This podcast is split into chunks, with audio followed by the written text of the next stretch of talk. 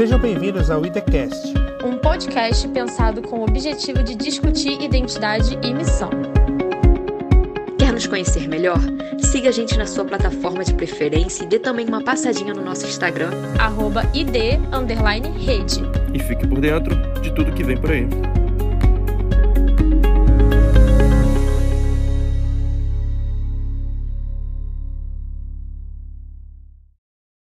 E aí, pessoal, sejam muito bem-vindos a mais um episódio do nosso podcast. É, a gente está muito feliz aqui. Meu nome é Diego e está mais uma vez estudando juntos a palavra de Deus. É, que vocês permaneçam com a gente, que vocês é, possam aprender com a gente também. E a gente tem um convidado aqui que vai falar para a gente hoje, vai dirigir essa conversa, é o Bruno Salvador pode começar aí. Bruno, dá uma, fala um pouquinho assim, só uma rápida apresentação e pode começar. É isso aí. Fala galera, é, sou o Bruno, Tomás me conhece, aqui da Central de Niterói, e a gente vai dividir hoje um pouquinho sobre a lição da semana, a lição número 5, que tem como título aí, e quanto aos cananeus, né? E que nosso seja proveitoso. Convido a você aí que que nos ouve, que, não, que salve já aí para que acompanhe todos os nossos conteúdos futuros também. Vamos embora? Vamos lá?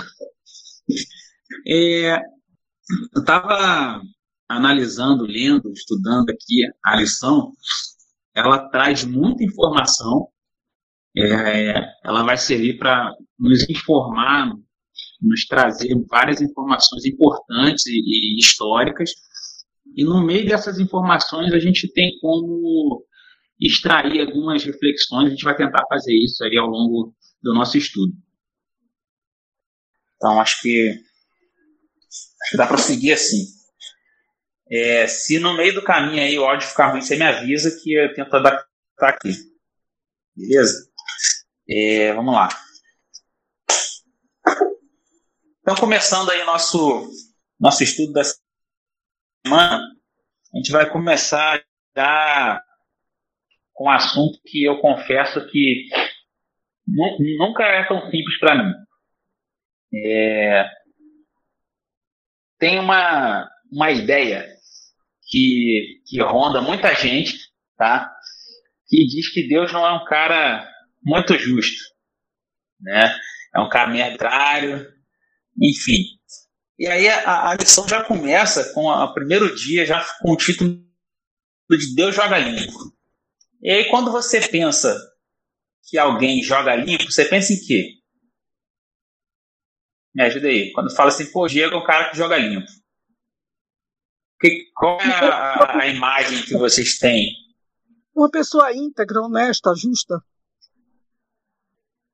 É, uma Algum pessoa outro... que fala a verdade. Uma pessoa que fala a verdade, né? Que é, que é íntegra mesmo. Minha mãe falou bem, uma pessoa íntegra.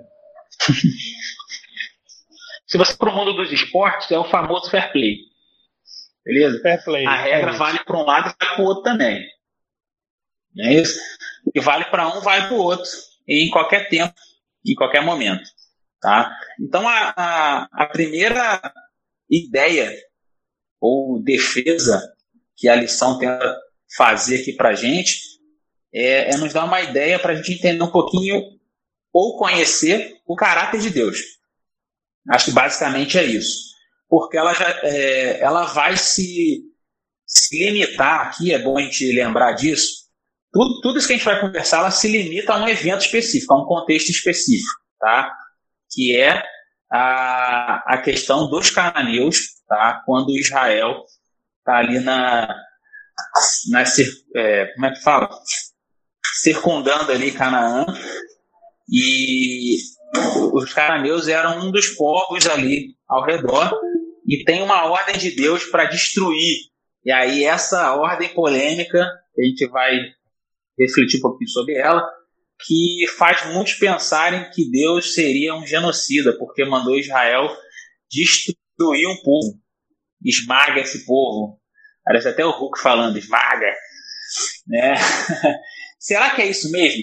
Aí o, o, o, que eu estava querendo dizer, o que eu estou querendo dizer é o seguinte: a gente vai tentar conhecer ou entender um pouquinho do caráter de Deus nesse contexto específico aqui, nessa ordem que foi dada a Israel. Tá? Então, primeira coisa que a gente precisa entender, antes da, da gente ler, a gente precisa entender o, o, qual a amplitude, qual a profundidade dessa ordem que Deus deu. Tá? E aí a gente vai começar, eu vou ler aqui para gente, é, Deuteronômio 7, tá? o início do, do, do capítulo, até chegar o momento dessa ordem, que se eu não me engano está no verso 2. É, vamos lá. Quando o Senhor teu Deus te tiver introduzido, a qual vais a possuir, tiver lançado fora muitas gentes de, de diante de ti, os Eteus, os Girgaceus, e os Amorreus, e os Cananeus, e os Ferezeus, e os Eveus, e os Jebuseus, sete gentes mais numerosas e mais poderosas que tu. E o Senhor teu Deus as tiver dado diante de ti, para as ferir, totalmente as dirás. Não farás com elas conserto, nem terás piedade delas. Vou pausar aqui. Essa é a ordem de Deus. E aí a gente precisa entender, tá? É, qual é a profundidade dessa ordem de Deus? E profundidade no sentido de o que Deus quis dizer, até onde Ele quis chegar com esse comando, tá? É, qual é a, a, profundidade da ordem desse comando que Deus deu para Israel, tá?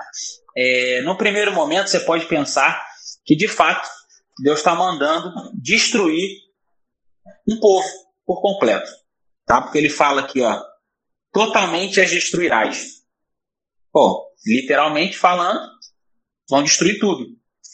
E aí você começa a pensar, caraca, mas Deus mandou cometer um genocídio, então, porque ele mandou destruir um povo inteiro por completo para privilegiar ou favorecer Israel. É, aí a gente vai entender algumas coisas aqui, tá?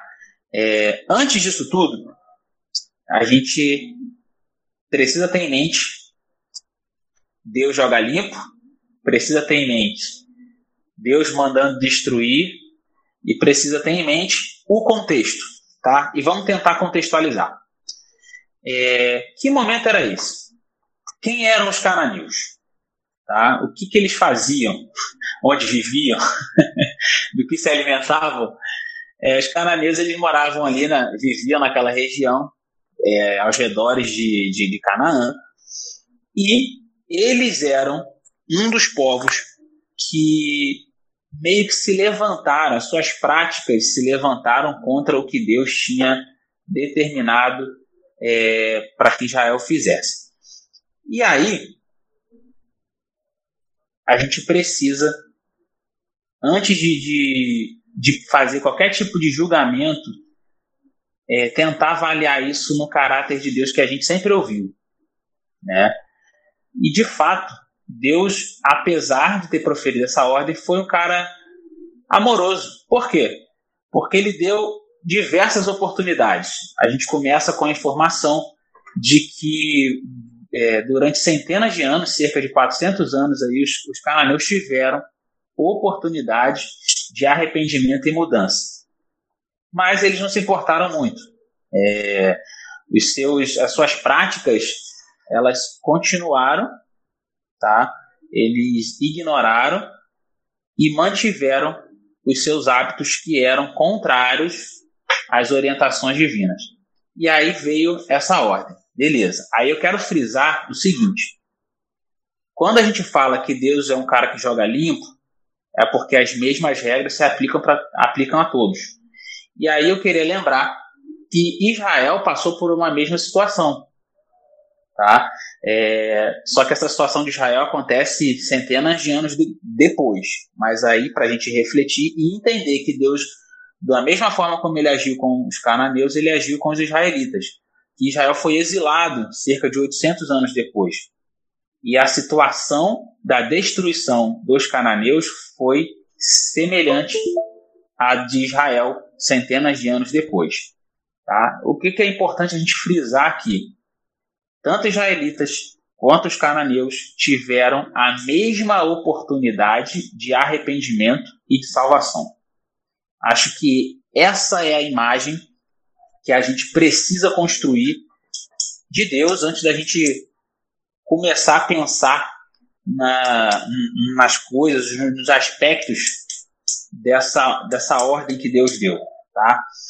É, e aí a gente entra diretamente agora na ordem. Se a gente pegar a Bíblia e continuar lendo o capítulo 7 de Deuteronômio, no verso seguinte do que ele determinou lá, Deus deu a ordem para destruir os cananeus, ele fala assim: é, Não te aparentarás com elas, não se dará em casamento, não darás tuas filhas a seus filhos, e não tomarás suas filhas para teus filhos, pois fariam desviar teus filhos de mim, para que servissem a outros deuses, e a ira do Senhor se acenderia contra vós, e depressa vos consumirias. Vou parar de novo aqui. Ué, mas se Deus mandou matar, destruir, Deus mandou destruir todo mundo, por que, que ele daria um conselho em seguida de que não para não se misturar com eles? Será que esse destruir realmente significava matar todo mundo? Será que é isso? Tá? Então aqui a gente consegue enxergar que se Deus determina destruir totalmente os cananeus e em seguida aconselha não se misturar com eles, não celebrar casamento com eles, quer dizer que ele não estava querendo dizer para matar todo mundo. Mas então o que, que Deus queria dizer? Mais embaixo, ele fala no verso 5: Porém, assim lhes fareis: derrubareis os seus altares, quebrareis as suas estátuas e cortareis os seus bosques e queimareis a fogo as suas imagens de escultura. Gente, é, o, que, o que Deus estava se referindo aqui era a destruição dos altares, dos postes ídolos, das imagens de escultura, sabe, dos lugares e dos utensílios que eles usavam como adoração pagã. Tá? É, então fica um pouco mais, a gente caminha um pouco mais para clarear nossa mente no sentido de que a ordem de Deus para destruir lá totalmente os cananeus, na verdade, era direcionada para esses lugares específicos e utensílios da adoração pagã, tá? Tanto que em seguida ele fala sobre para não se misturarem com as pessoas, né? Com, com, com eles, se, se relacionando, casa, é, juntando os povos, porque isso faria com que eles se desviassem do, das, das orientações divinas. Não, esse não era o plano de Deus para o seu povo, né? Enfim, resumindo, Deus não queria que ninguém morresse. E aí entra a, fa, entra a face de Deus que a gente precisa lembrar sempre. Tá? É, Deus não queria um banho de sangue. Não é isso. Tá? É, só que a gente precisa lembrar que as ações do povo cananeu eram abomináveis. Tá? Ele, os cultos deles a, a Baal é, e, e, a, a Será é, envolvia sacrifício dos seus filhos, sabe? Envolvia relação sexual com as sacerdotisas. Então essas ações Deus abomina. E a ordem dele era para que isso, isso tudo fosse é, destruído. Então, a gente consegue entender um pouquinho sobre o que representou essa ordem de Deus e como ele agiu tanto em relação aos cananeus, ele agiu da mesma forma em relação ao seu próprio povo, que seriam israelitas centenas de anos depois. E aí, a lição traz uma pergunta para a gente sobre expulsar e eliminar e a gente confunde muitos, muitas expressões e eu fiquei me, me perguntando por que, que a gente confunde essas expressões. Né? Às vezes uma pessoa fala com a gente determinada coisa e a gente assimila num contexto às vezes diferente ou mais profundo, sabe, mais intenso. Por que isso? Cara, eu eu eu acho que a gente tá tão imerso nessa nesse, nesse antro de maldade que a gente tem a tendência a fazer algumas interpretações equivocadas. E algumas dessas interpretações, elas são prejudiciais para que a gente entenda o real sentido, a real faceta do caráter de Deus. Tá? Quando Deus quando Deus orienta o povo de Israel para expulsar o povo da cidade, ele não deu uma ordem de eliminar. Tá? Qual seria essa diferença? E aqui é, a gente tem comprovações de que Israel ocupou uma cidade, a cidade, e não a destruiu. Porque as conquistas de cidade naquela, naquela época, ela, ela se dava muito com a destruição, sabe? Era uma demonstração de força e imponência. Então era quase que necessário para que você tiver, mantivesse seu respeito ou ganhasse o seu respeito, você destruísse a cidade, você acabava com tudo. Até para não ter, muitas vezes, para não ter registro mesmo daquela civilização. E aí a gente vê na própria Bíblia que Israel herdou algumas cidades que eles não tinham construídos, né? Plantações, enfim. Não, isso demonstra que não houve a destruição completa, tá? É, a Bíblia fala para gente que eles fugiram, os cananeus fugiram do, dos israelitas e aí eles ocuparam aquela cidade, tá? É, tem mais informações, tem evidências arqueológicas de que apenas três cidades foram destruídas nessa época em que Josué estava comandando é, Israel, né? Ou seja, foram é, eventualidades, digamos assim, questões cidades específicas em momentos específicos, não era em regra a forma de agir de Israel, né? E aí a gente precisa encerrar a temática do Deus joga limpo, né? Poxa, como é que Deus tem o fair play se ele expulsou a galera de onde eles viviam? Para onde eles foram? Ele deu só uma terra para Israel e abandonou os, os outros povos. Não, Deus também dava esse tratamento de forma igual. Ele deu, ele dava terra a esses outros povos, mesmo os que não eram é, oriundos de Israel. Tá? Ele, de alguma forma, de algumas formas, ele recuperava essas outras nações e dava terras para elas. Tá? E a lição traz alguns exemplos, como Edom, lá em Obadias, em Amós, enfim. O que é importante aqui para a gente entender? Esse monte de informação que, que a gente recebeu. Da mesma forma como Deus agiu com os cananeus, repreendendo pelas atitudes que eles estavam tendo, pelos atos abomináveis que eles estavam praticando, Deus agiu com Israel cerca de 800 anos depois. Ou seja, com a mesma medida, ele pesou os cananeus, pesou Israel, pesou os israelitas. É, outro ponto. Deus deu uma terra para Israel, é nesse contexto que a gente está tá, tá conversando. Mas a gente tem comprovações bíblicas de que Deus também fez isso para outros, outros povos que não eram israelitas, os israelitas. Ou seja, as mesmas atitudes que Deus tinha para com um, tinha para com o outro. Isso evidencia de fato que Deus é um cara que joga limpo. Tá? É, é um cara que exerce o fair play. E a gente precisa, não pode se afastar dessa ideia, dessa premissa, porque ela vai ajudar a gente a entender ou a afastar algumas acusações que Deus sofre, digamos assim.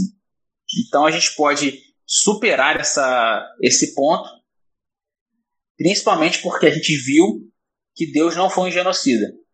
Ele não determinou a extinção de um grupo étnico ou uma civilização. A ordem dele foi para que os locais, os utensílios que eram utilizados para adoração pagã fossem destruídos. E o povo, na verdade, fugiu da cidade e Israel ocupou. Tá? E aí, mais um ponto para a gente pensar é o seguinte: o que essa, o que que essa, essa condição, essas ordens, vou melhorar a pergunta, é, como será que essas ocasiões ou circunstâncias nos fazem enxergar a Deus? Como assim? Tem uma pergunta lá no Pense que fala para a gente assim: você tem a tendência de culpar a Deus pelo sofrimento que, vê no, que você vê no mundo? Como é que eu posso responder essa pergunta? Tá? Como é que eu posso responder essa pergunta? É, contrastando com a, as características de Deus que a gente acabou de ver. Deixa eu tentar simplificar e eu vou pedir para vocês me ajudarem nessa.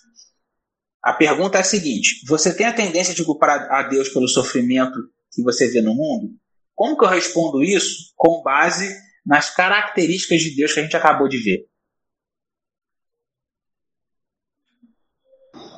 Cara, eu acho que a gente tem uma, uma tendência, às vezes, a culpar Deus, apesar de todas as coisas que a gente conhece, conhece sobre ele, né? A gente tem. Não, não vou dizer tendência, mas. É, tendência não, mas eu acho que a gente tem uma tentação em fazer, em fazer isso. É, e o, o, o que a gente chama, que que é chamado né, de problema do sofrimento, que é esse problema do que ah, se Deus é, é, é tão bom e tão poderoso, por que, que ele permite o sofrimento e permite que as coisas aconteçam? Eu acho que esse problema, esse, essa, essa questão é uma grande fonte de, de desesperança e de decep decepção com Deus que as pessoas têm, né? Talvez, eu acho que isso e o mau exemplo do, daqueles que acreditam em Deus sejam os dois principais motivos é, de pessoas se tornarem descrentes, né, ou não quererem se envolver com a religião. É, eu acho que a gente precisa conhecer melhor, sabe? É muito difícil a gente é, julgar e também defender alguém sem conhecer. E é muito difícil entender o, o, os motivos das coisas sem conhecer direito o, ser ou a pessoa de quem a gente está falando. Então, se a gente não conhece Deus, não conhece o caráter, não se aproxima dele, não tem um, um, uma.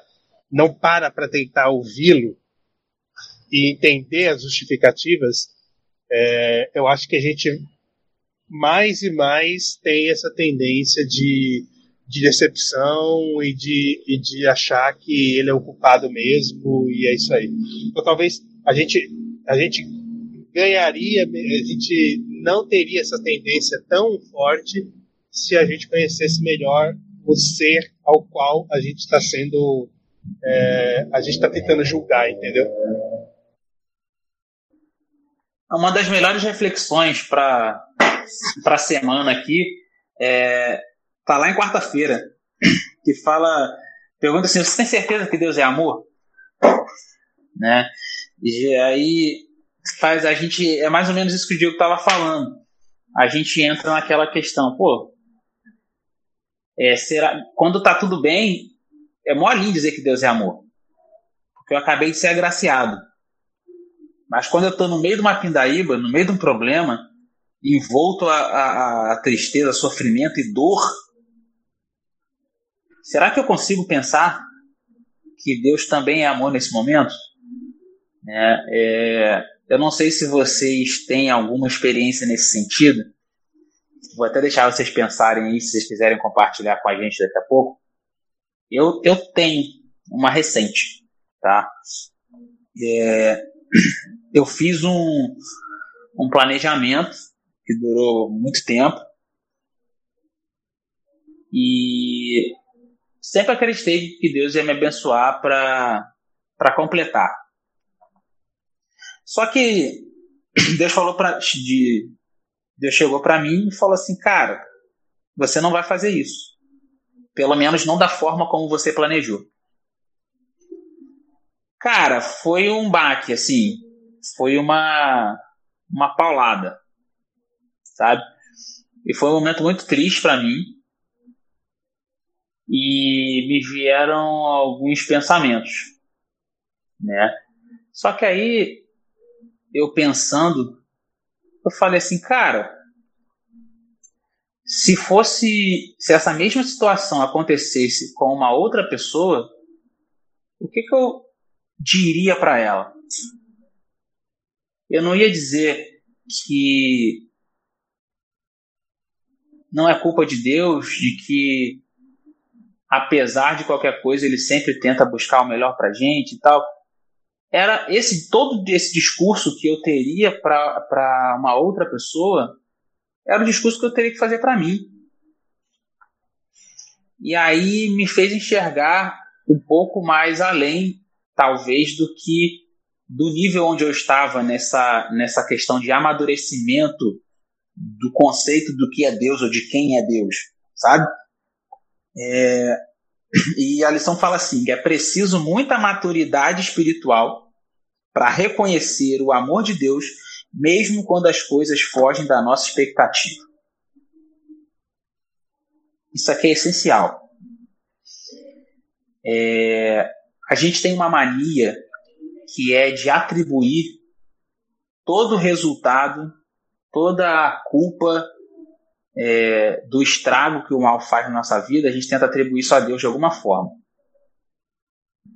Isso é um erro. Tá? Isso impede a gente de entender ou talvez alcançar o, é, a plenitude do caráter de Deus.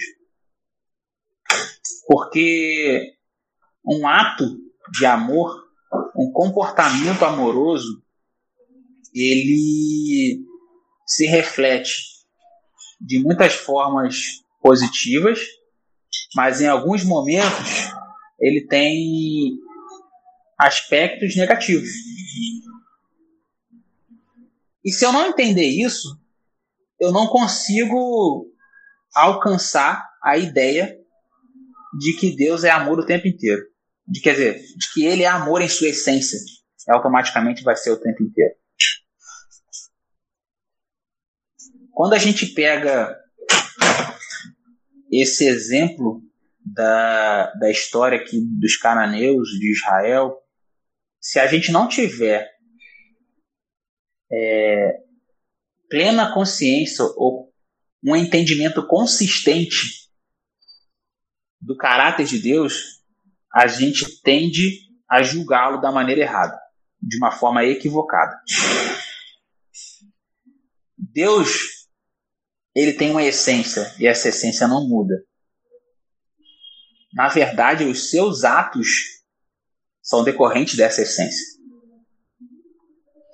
Um exemplo mais claro e talvez o mais fácil de, de, de tentar se explicar isso é um relacionamento de pai e filho quando o pai vai corrigir o filho. Quando você tenta corrigir o seu filho, você não deixa de amá-lo por isso, mas o seu ato pode ser interpretado de maneira errada, até pelo próprio filho. Ou o castigo, ou uma correção é, com chinelo, com uma vara. É claro que tudo tem uma, um, um limite e eu não, eu não tenho como comparar o nosso limite ao limite de Deus. Mas a intenção ao corrigir uma criança, ela é, sobretudo, uma demonstração do quanto ela é amada. Porque esse amor, na verdade, está falando para ela assim: cara, você está errado, não é por esse caminho, você vai se dar mal se você continuar por aí tentando comparar, é mais ou menos isso que Deus tenta fazer o tempo inteiro na história de Israel. Só que nessa semana o contexto é específico para os cananeus. Tá? É, na verdade, o que aconteceu com eles, essa punição que eles receberam, é, foi em razão das suas próprias práticas que eram más e perversas. Não se tratava apenas de adoração de outros deuses. As práticas deles eram abomináveis. E aí a natureza de Deus quase que automaticamente traz esse castigo. Essa consequência, digamos assim. Tá? É, mas ainda assim, Deus aceitou quem se arrependeu, o indivíduo que se arrependeu. Todo indivíduo que se arrependeu foi aceito por Deus. A nação foi destruída, mas o indivíduo foi preservado. E isso diz muito sobre Deus. Isso diz muito sobre o caráter de Deus. Deus sempre buscou uma, uma relação de dependência dele. Ele queria que todos enxergassem que precisavam dele. É, ele queria que todos entendessem que suas vitórias e conquistas vinham por causa de Deus e não por causa de algum esforço pessoal ou condição própria que eles tinham. Sabe? É, de novo eu vou voltar nesse ponto porque é disso que, que o assunto trata. Essa punição do povo cananeu foi por conta dos seus erros e não relacionado a um domínio de Israel. Deus não queria mostrar a força de Israel. A intenção não era essa. Que é muito mais relação com, de consequência dos atos dos cananeus do que uma demonstração de, de força ou até de opressão, sei lá, do, de Israel. Tá? E isso é importante da gente pensar ou considerar, porque nos ajuda a compreender um pouco mais sobre esse caráter de Deus que vira e mexe o ser humano sempre questiona e parece que nunca consegue entender completamente. Tá? É, e aí a gente começa, a gente avança no ponto de que Deus conhece o coração. Tá? Deus olha sempre para o nosso coração. Ele vê além. Tá? E quando a gente fala que Deus conhece o coração, na verdade a gente quer falar da graça de Deus. A gente quer falar que, apesar do que você fez, ele consegue enxergar o que você sente, o que você sentiu, o que você pensou. E isso está diretamente relacionado à graça porque ele faz de tudo para salvar a todos. Tá? E a gente não pode se enganar. Não pode ser leviano ao ponto de desconsiderar que Deus fez tudo o que pôde para levar os cananeus a conhecê-lo. Tanto que eles, eles tiveram conhecimento, tá? eles tiveram conhecimento sobre Jesus, sobre Deus, sobre Jesus não a pessoa física, né, que Jesus não tinha vindo ainda, mas sobre Deus, é, sobre o que ele havia feito por Israel. Eles tinham evidências e conhecimento dessas evidências acerca do que Deus já tinha feito e, que ele era o verdadeiro e todo-poderoso Deus. Tá? Só que a gravidade do mal em que os cananeus estavam inseridos era tamanha que a, a, a, o próprio amor de Deus e a justiça dele tiveram que trazer essas consequências. Deus não, não, não, a gente fala que Deus não suporta o mal, o pecado, mas isso é da natureza dele. Ele é perfeito. E ele não consegue, ele não tem como compactuar com o mal. Ele não suporta o mal, mas ama o pecador. É isso. Quando você fala que ele conhece o coração, a ideia é essa. Ele enxerga o seu coração, por quê? Porque ele, tá, ele quer fazer de tudo para que você seja salvo. Sabe? Ele não gosta do que você faz, mas ele gosta de você. Ele quer que você pare de fazer o que está fazendo de errado. Sabe? E mesmo nessas medidas extremas que a gente falou de destruição, Deus sempre buscou redimir. Você pode pegar vários exemplos. Por exemplo, os egípcios. Quando caem as pragas lá no, no Egito, é, Deus também esperava que os egípcios se arrependessem. E nós temos evidências disso que vários egípcios é, largaram a terra do Egito, partiram para o deserto com Israel, se voltaram para Deus e passaram a segui-lo, né? É, e outras outras gerações futuras, é, outras nações pagãs foram convertidas, enfim. É, alguns profetas de toda a história de Israel pregavam não só para Israel, mas para as nações vizinhas, afinal, esse era o plano de Deus. Tá?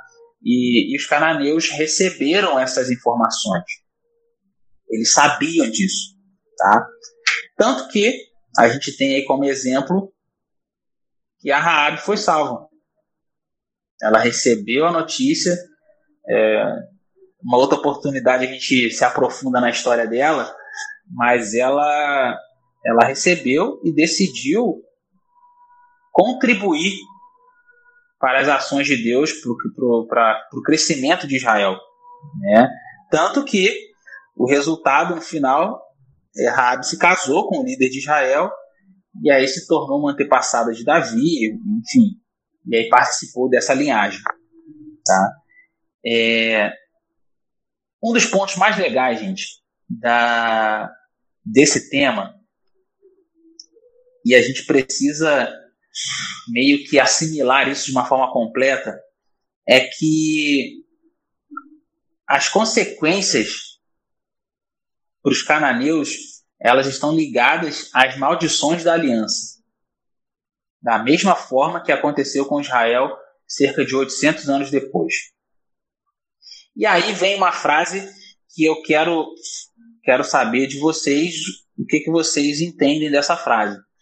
As maldições da aliança, elas são opcionais. Ninguém precisa experimentá-las. O que, que vocês entendem quando ouvem que as consequências da aliança são opcionais? Perdão, é, é, que as consequências, as maldições da, da, da aliança são opcionais. O que, que isso. O que, que você pensa a respeito disso? Bom, é, a gente, eu entendo que é porque a gente não necessariamente pode, vai colher ou, ou, ou, ou vai experimentar essas consequências, né? Depende muito da nossa escolha, né? Da nossa, da nossa decisão de seguir ou não, de respeitar ou não, de obedecer ou não. É, acaba que depende de nós, de certa forma, né? Depende da nossa escolha. Eu acho que o, o ponto central, talvez o, o que mais esclarece isso aqui, é o seguinte: maldição tem a ver com coisa ruim, né? É, dependendo das nossas escolhas, as consequências são umas ou outras, certo? Até aí tudo bem.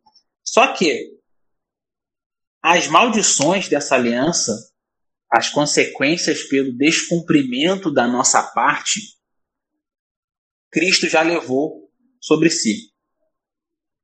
Quando eu decido, quando eu pratico algum ato ou tenho algum comportamento que não corresponde com a minha parte na aliança, com a parte do ser humano na aliança com Deus, eu estou sujeito às maldições as consequências desse, desse meu ato, desse meu comportamento. Quando a gente fala que essas consequências são opcionais, é porque eu tenho uma pessoa que já sofreu as consequências desse, dessa, desse meu comportamento. Só que para que eu não receba ou não sofra, não experimente essa consequência, eu preciso ter um outro comportamento, um novo comportamento. Na verdade, em direção a essa pessoa que sofreu essa consequência por mim. Sabe?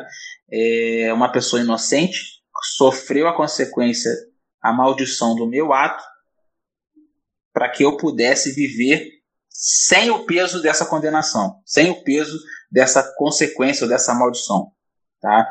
Isso é uma promessa para mim, para você, para os cananeus, para os israelitas, para os cristãos, para os pagãos, para todo mundo.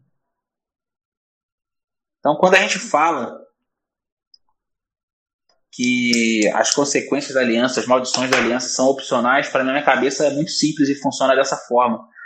Eu tenho alguém que já sofreu essas consequências por mim e fez uma promessa de que eu não preciso sofrer novamente as consequências dessa, dessa maldição. Só que isso requer algumas atitudes mais em, em, mas em reconhecimento. Isso, mas para isso precisamos aceitar essa graça. É isso. Resumindo em uma frase, nós precisamos aceitar essa graça. Eu divaguei aqui por minutos. A Andiné chegou em uma frase resumiu tudo que eu falei. É isso aí. é isso. É isso. Mais, mais direto impossível. Tá? É, que a gente está falando, eu comecei falando exatamente disso. Que a gente, tá, a gente precisa do ponto de vista de graça. Quando a gente fala que Deus conhece o seu coração, é única e exclusivamente no objetivo de conceder a graça. Só que eu preciso de ter a, a, a minha contrapartida, que é aceitar. Tá? É, enfim. E aí, a gente consegue. A gente precisa pensar tá, em algumas coisas. Tá? Beleza, Israel passou, é, ocupou a terra, tá? e tem uma, umas reflexões para gente em relação àquele povo, ou aqueles povos, que também se aplicam a nós hoje, tanto a nós quanto aos povos que nos rodeiam. E aí eu queria pensar um pouquinho nisso com vocês para a gente ir caminhando para encerrar o nosso a nossa reflexão ou discussão de hoje. É... Essas nações nas fronteiras de Canaã teriam sido poupadas caso não tivessem se levantado em desafio à palavra de Deus para se oporem ao avanço de Israel. Ou seja, mais uma, um indicativo de que o plano inicial de Deus nunca é de destruir, nunca é de separar, nunca é de afastar. Sabe?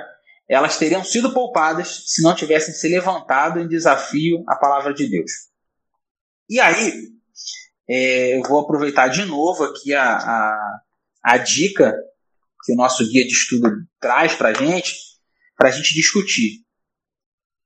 E eu quero, antes de fazer qualquer comentário, saber como vocês enxergam isso aqui.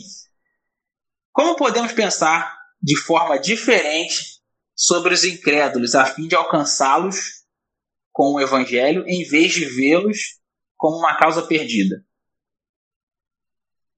Como que a gente pode pensar de forma diferente sobre os incrédulos, sobre aqueles que não acreditam em Deus ou nas coisas de Deus, a fim de alcançá-los com o Evangelho em vez de vê-los como uma causa perdida? Eu acho, eu acho que talvez olhando para as pessoas é, como pessoas, né, como, como, como, como como irmãos, mas eu não queria falar como irmãos porque fica uma coisa, parece uma coisa muito, sei lá. É, muito igrejeiro. Muito igrejeiro. Mas eu, eu, eu acho que a gente precisa olhar as pessoas como, como pessoas, sabe? Humanizar. Porque é, é, é humanizar no sentido de, de, de enxergá-las como iguais. Porque a gente tende sempre a se achar diferente ou superior ou, ou de alguma forma é, é, um povo escolhido, sabe? A gente se messianiza, digamos assim. E aí eu acho que isso afasta, isso, isso, isso dificulta que essas relações aconteçam. aconteçam. Então talvez a gente, se a gente humanizar mais as pessoas, no sentido de, de torná-las iguais a nós, entendê-las como pessoas iguais a nós, que têm as mesmas dificuldades, que têm as mesmas é, é, é, os mesmos desafios e ao mesmo tempo é, entender que a gente também é errado, a gente também sofre, a gente também tem desafios, porque muitas vezes a gente é, não se não se entende como como ser humano normal que erra também, né? A gente a gente quer se enxergar diferente ou melhor de alguma forma. E aí talvez se a gente enxergasse as pessoas mais assim, a gente tem, a gente conseguisse ter uma uma proximidade melhor com elas. Eu acho que o principal, eu ia falar em outras palavras exatamente o que o Diego falou. Percebe que quando a gente fala, geralmente quando a gente fala em incrédulos, a gente sempre é o crédulo e outra pessoa é o incrédulo. Uhum. É, só que, por muitas vezes, cara, nós somos os incrédulos. E se eu, por, por algumas vezes, estou nesse outro lado que eu julgo não estar, qualquer atitude direcionada a esse grupo de pessoas automaticamente é direcionado para mim. Se você se enxergar nesse outro lado, talvez o seu pensamento seja diferente do seu pensamento inicial ao falar de algum incrédulo. E o ponto-chave aqui, talvez o mais importante, é exatamente você se colocar na mesma condição dos outros. Para mim, essa é quase que a chave para você solucionar essa questão. Sabe? É... Eu estou tentando dar outras palavras para o que o Diego falou. É... é você se enxergar na mesma condição, porque de fato você está na mesma condição do outro. Me ajuda aí, Janete, fala lá. E para isso a gente tem que usar a palavra mágica, amor. Amar o próximo como a nós mesmos. É isso. Eu concordo e acrescento, é, na minha humilde visão de conhecimento, mas acrescento o seguinte, que é, incrédulo em quê? Em relação a quê? porque isso que o Bruno falou de me colocar no lugar do outro é porque, mano, ele lá tem a crença e a fé dele. Por vezes a gente. Por vezes não, gente. A gente não, eu. Eu julgo o outro de acordo com o meu padrão, o que eu acredito, o que eu quero, o que eu preciso é, entendendo, e daí eu quero que o outro se encaixe nesse padrão. Aí eu já julgo ele como incrédulo. E, mas ele também pode ter a mesma visão de mim. Porque é, a gente sabe que existem várias religiões, a gente sabe que as pessoas, na sinceridade delas, todos nós, na nossa sinceridade, a gente está dando o nosso melhor. E Deus, na sua misericórdia, ele vê essa sinceridade também. Correto? Então, por vezes, a gente fica se julgando, eu me julgo a melhor, e nesse meu julgar melhor do que os outros, aos olhos de Deus, eu sendo? A incrédula ou incrédula? Nos meus julgamentos, nos meus, nos meus jogar de críticas, no, no meu separatismo, não sei se é a palavra certa, em me segregar, em me separar, em me achar exclusiva. E é, eu estou agindo até como incrédula. Agora, essa questão da gente ver a visão do outro, ele está me olhando como um incrédulo, eu olho ele como um incrédulo. e nisso tudo, é o que Dona Paula falou, tem que prevalecer o amor. Hoje a gente assistiu o sermão do Morumbi e o pastor falava assim que é, amar é uma decisão. E eu já ouvi isso várias vezes. Aí o Diego falou assim: não, amar é natural do ser humano. Eu falei: não. Esse ser humano pecaminoso não é natural nosso amar. O natural nosso é, é, é o ódio, é o rancor. O natural nosso é, é a mágoa, é, é a culpa. Aí Diego vem não, Janete, eu estou falando o natural do reino de Deus. De quem faz quem está no reino de Deus. E eu ainda digo assim que é difícil pra gente isso. É Deus que faz isso e realiza tanto querer quanto efetuar. Mas eu entendo que o pastor falou, é uma decisão, eu preciso amar o outro. Então, seja quem eu considero, e tirar essa visão total, gente. Eu sei, eu tenho pergunta difícil, capciosa. Mas Fred, ele assim, ah, ser incrédulo. Ou julgar o outro como incrédulo. É muito delicado. Então, vamos nos colocar realmente. Vou, vou, vou tentar me colocar mais no lugar dessa pessoa e parar de julgar o outro, né? Esse entender mais, ele achar superior. E que prevaleça o amor. Porque aí eu acho que sim vai estar se cumprindo o reino de Deus e o que ele quer que a gente faça, o que ele quer que a gente seja, como Jesus. Acho que é isso. Gente, é,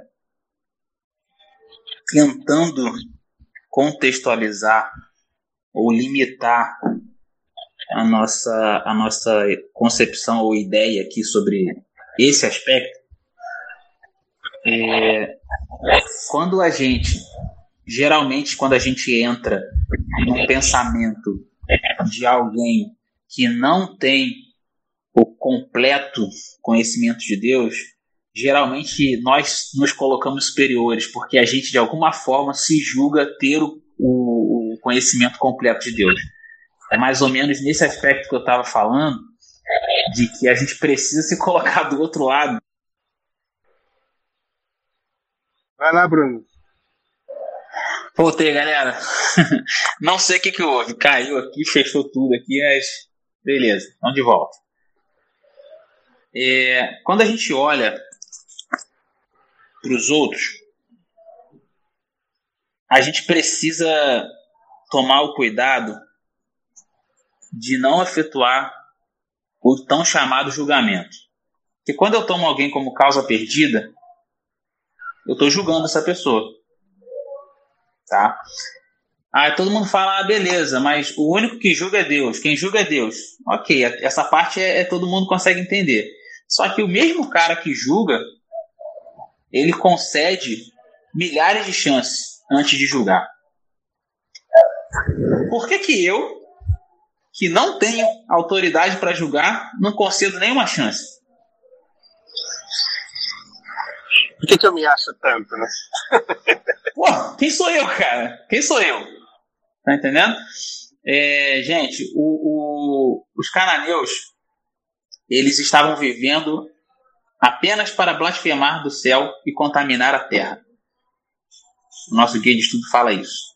Assim como os antediluvianos. E apesar de o amor de Deus e a justiça dele serem aplicadas através de medidas extremas, mesmo no meio dessas medidas, o próprio Deus fez de tudo para que eles se arrependessem e o aceitassem. Isso me faz, me faz refletir que eu não, não posso nem chegar perto da ideia de considerar alguém como causa, causa perdida. Se o próprio Deus, que é o cara que tem autoridade de fazer isso, faz de tudo para que a pessoa seja salva, por que, que eu desisto de alguém com base em que eu posso desistir de alguém? Fala, Janete. Então, é, você falou é, para gente, não, nós não temos nenhum direito de considerar ninguém como causa perdida e um exemplo disso é Jesus, né?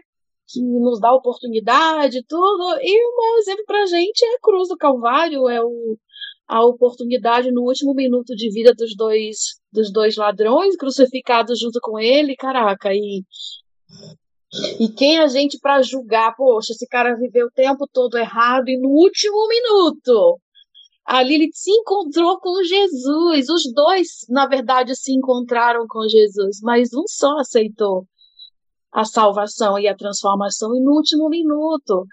Então a, a gente às vezes tem uma série, tem uma série de questões, de dúvidas que eu sei que é é pela fé. A gente precisa confiar em Deus e, e, não e até assim essa questão de ah, fulano tá errado, fulano é salvo, não.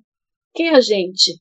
É ele que conhece o coração, ele que sabe. No último momento pode ser, pode ser a vida inteira que andou com ele, ou alguém que na última chance agarrou, assim, eu quero é tu, eu quero andar contigo, entende? Então acho que ali é um grande exemplo de ninguém é um caso perdido, né? Até que a pessoa realmente decida ou rejeite de vez, só ele sabe, né? Só Deus conhece. Se em algum momento eu considero alguém como causa perdida, vai chegar alguma hora que a causa perdida serei eu. Né? Então é preciso atenção e cuidado nesse tipo de pensamento, nesse tipo de comportamento ou atitude. O que é importante para a gente? A gente precisa assimilar que Deus é um cara que joga limpo. Ele é o fair play. Tá? A forma como ele age para um, ele age para outro. Como ele agiu com os cananeus, agiu com Israel, ele age com a gente hoje. Mas também o esforço que ele fez para salvar os cananeus, para salvar Israel, ele faz para salvar a gente hoje. Eu preciso ter bem esclarecido na minha mente, na minha cabeça, o meu papel eu preciso refletir um pouco desse caráter divino. Tá? E a, a forma ou a coisa que eu mais posso fazer, que eu posso fazer que mais reflita o caráter de Deus, é o que a Dana Giné falou e a Janete refrisou. Amar. Tudo converge para o amor. Tá?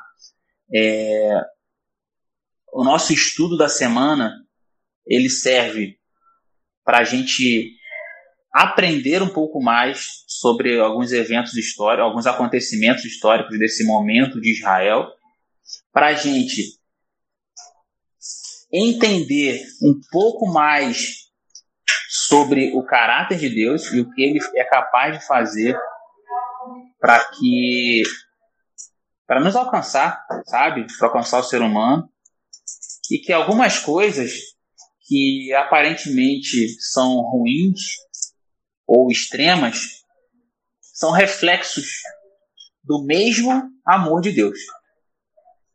O amor de Deus ele é refletido nos bons momentos, mas nos momentos tristes também.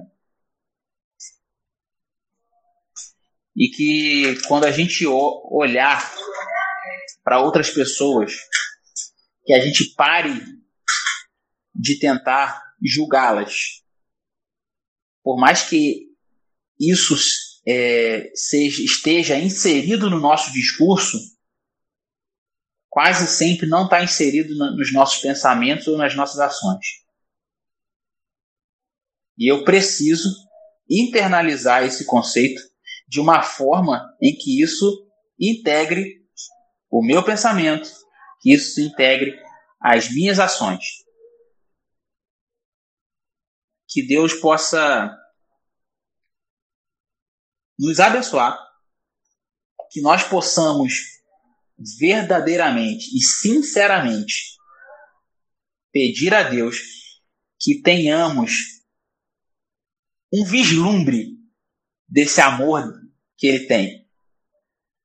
Que a gente reflita, nem que seja um, um vislumbre, uma faceta, mesmo que pequena, desse caráter de Deus. Porque ele é o mesmo ao longo de toda a história. Todas as suas atitudes se refletem com um único objetivo, que é salvar a humanidade, é salvar o pecador. E nós precisamos contribuir para isso. Que que a sua concepção de Deus possa ser cada dia é, mais completa, é, mais fiel à concepção bíblica que é apresentada para nós. Tá? Deus possa nos ajudar né, a evitar julgamentos.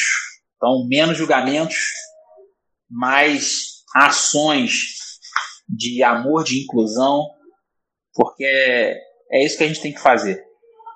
A gente precisa evitar, talvez o nosso objetivo seja evitar que o maior número de pessoas possível sofra essas medidas extremas que são consequências do próprio amor de Deus.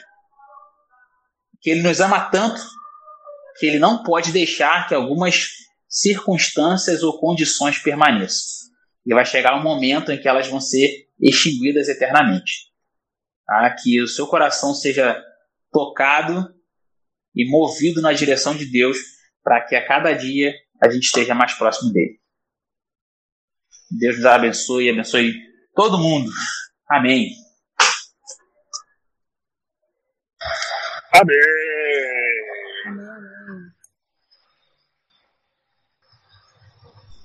Então vamos terminar é, orando a Deus, pedindo para que a gente esteja cada vez mais perto do, do seu ideal. Querido Jesus, muito obrigado por esses minutos que nós tivemos a oportunidade de conversar sobre alguns aspectos importantes para a nossa vida. Nós ouvimos aqui um pouco sobre o seu caráter e como ele permanece ao longo dos anos. Nós queremos entender um pouco mais do seu caráter e compreender a complexidade e a plenitude do seu amor. Nos ajude a pôr em prática e que nós possamos entender a nossa função, entender a nossa nosso dever, tá? Como como seus filhos e como nós podemos contribuir para que o seu grande plano seja realizado entre nós. Nós entendamos que não somos melhores que ninguém, que não tem causa perdida, que se o Senhor, que é o próprio Deus, dá todas as chances possível, possíveis, eu não tenho autoridade nenhuma para limitar chance a ninguém. É, nos, nos abençoe, nos guarde, abençoe a nossa casa, a nossa família e que nós possamos despertar o interesse de desenvolver um relacionamento contigo cada vez mais profundo, que é o segredo para caminhar para mais perto do seu ideal. Esteja conosco, abençoe também o nosso ouvinte, é o que nós pedimos e te agradecemos em nome de Jesus. Amém. Esse foi o nosso podcast, gostou? Vamos aprofundar ainda mais o assunto? Dá uma passadinha lá no nosso Instagram, arroba id, rede, e vamos conversar. E não, não esqueça de compartilhar com seus amigos, beleza?